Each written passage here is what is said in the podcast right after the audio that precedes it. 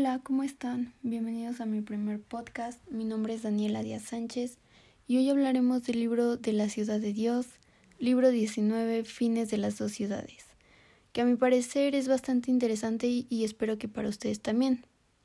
Bueno, pues este libro recibe su nombre de ver que las dos ciudades, tanto Jerusalén como Babilonia, se confrontaban con sus pensadores, filósofos y reyes que asentaban sus distintas doctrinas. Para hacer interesante este análisis, San Agustín de Hipona se apoya en el historiador Marco Barrón y de sus comentarios sobre la historia que se desarrolla alrededor de la Iglesia y sus contrincantes paganos o filósofos. Y bueno, encontramos en San Agustín que las dos ciudades que se viven en una misma realidad, aunque una trasciende a la temporal, la temporal está al servicio de la eterna para mostrar los caminos y dar oportunidad al hombre de ordenar su vida al bien supremo que no alcanza en la ciudad terrenal. Desde una concepción bien filosófica, el hombre siempre está inclinado a hacer el bien de alguna forma para así tratar de evitar el mal. Así que el hombre se ve impulsado a buscar cuatro cosas fundamentales cuando requiere del bien, como es el placer, que es lo agradable a los sentidos, la tranquilidad, que es la ausencia de molestia corporal, las dos anteriores a la vez, el placer y el espíritu. Ahora bien, San Agustín se propone analizar las virtudes cardinales de Platón y compararlas con el cristianismo.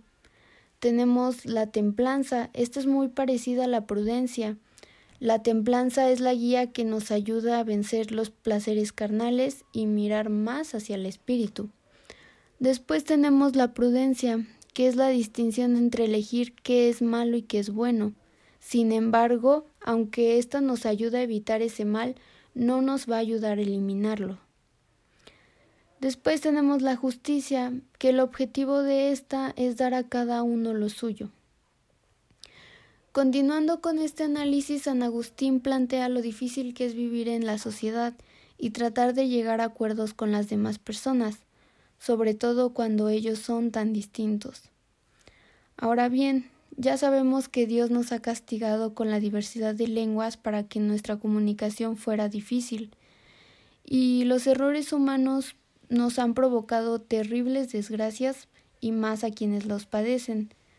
Un ejemplo que nos daba es que pues un juez, debido a su imperfectibilidad como hombre, puede torturar y condenar a un inocente sin quererlo. Pero lo mejor de esto es que siempre tenemos la recompensa de cumplir con esta vida. Pero nadie está fuera de todos los pecados que existen en la vida, ni siquiera aún los hombres más santos que existen.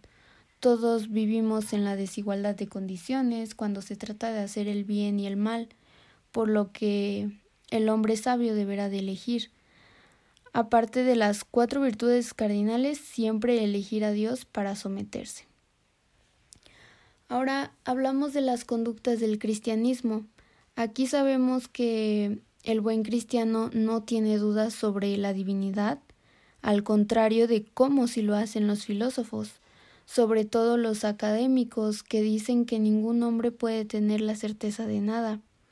Aquí el buen cristiano sí tiene la certeza de que existe el reino de los cielos y que por lo tanto debe de comportarse de una manera acorde para poder alcanzarlo. Así que en el concepto del Estado nos hacemos la pregunta ¿Cómo podrá sobrevivir el cristiano en el Estado romano?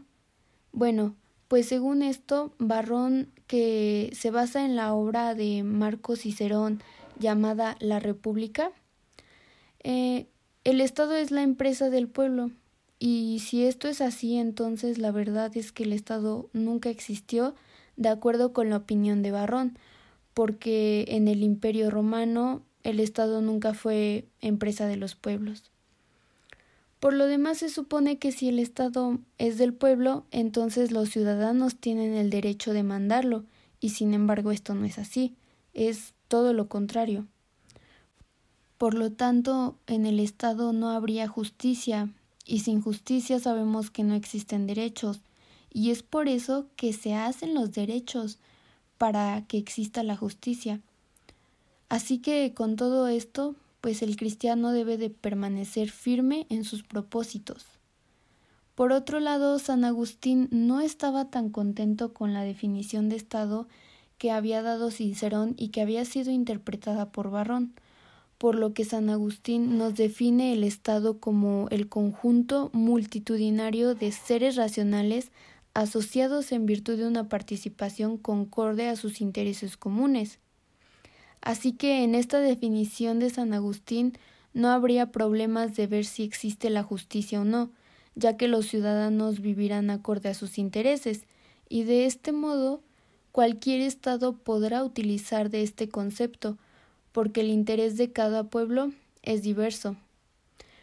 Bueno, pues para concluir este podcast puedo decir que si bien San Agustín critica a las filosofías y a todo esto hace su propia manera de ver la vida contemplativa, la vida activa y la vida mixta, pues estas no son nada si no son llevadas a cabo con la fe en el Señor. Y por lo que podemos ver también es que no se puede ser completamente bueno a pesar de realizar las mejores acciones si no se tiene la fe y la creencia en Dios. Y pues ni hablar de quien no cree en estas cosas, ¿no? Y ya se siente feliz porque esa felicidad sería falsa o más bien terrenal.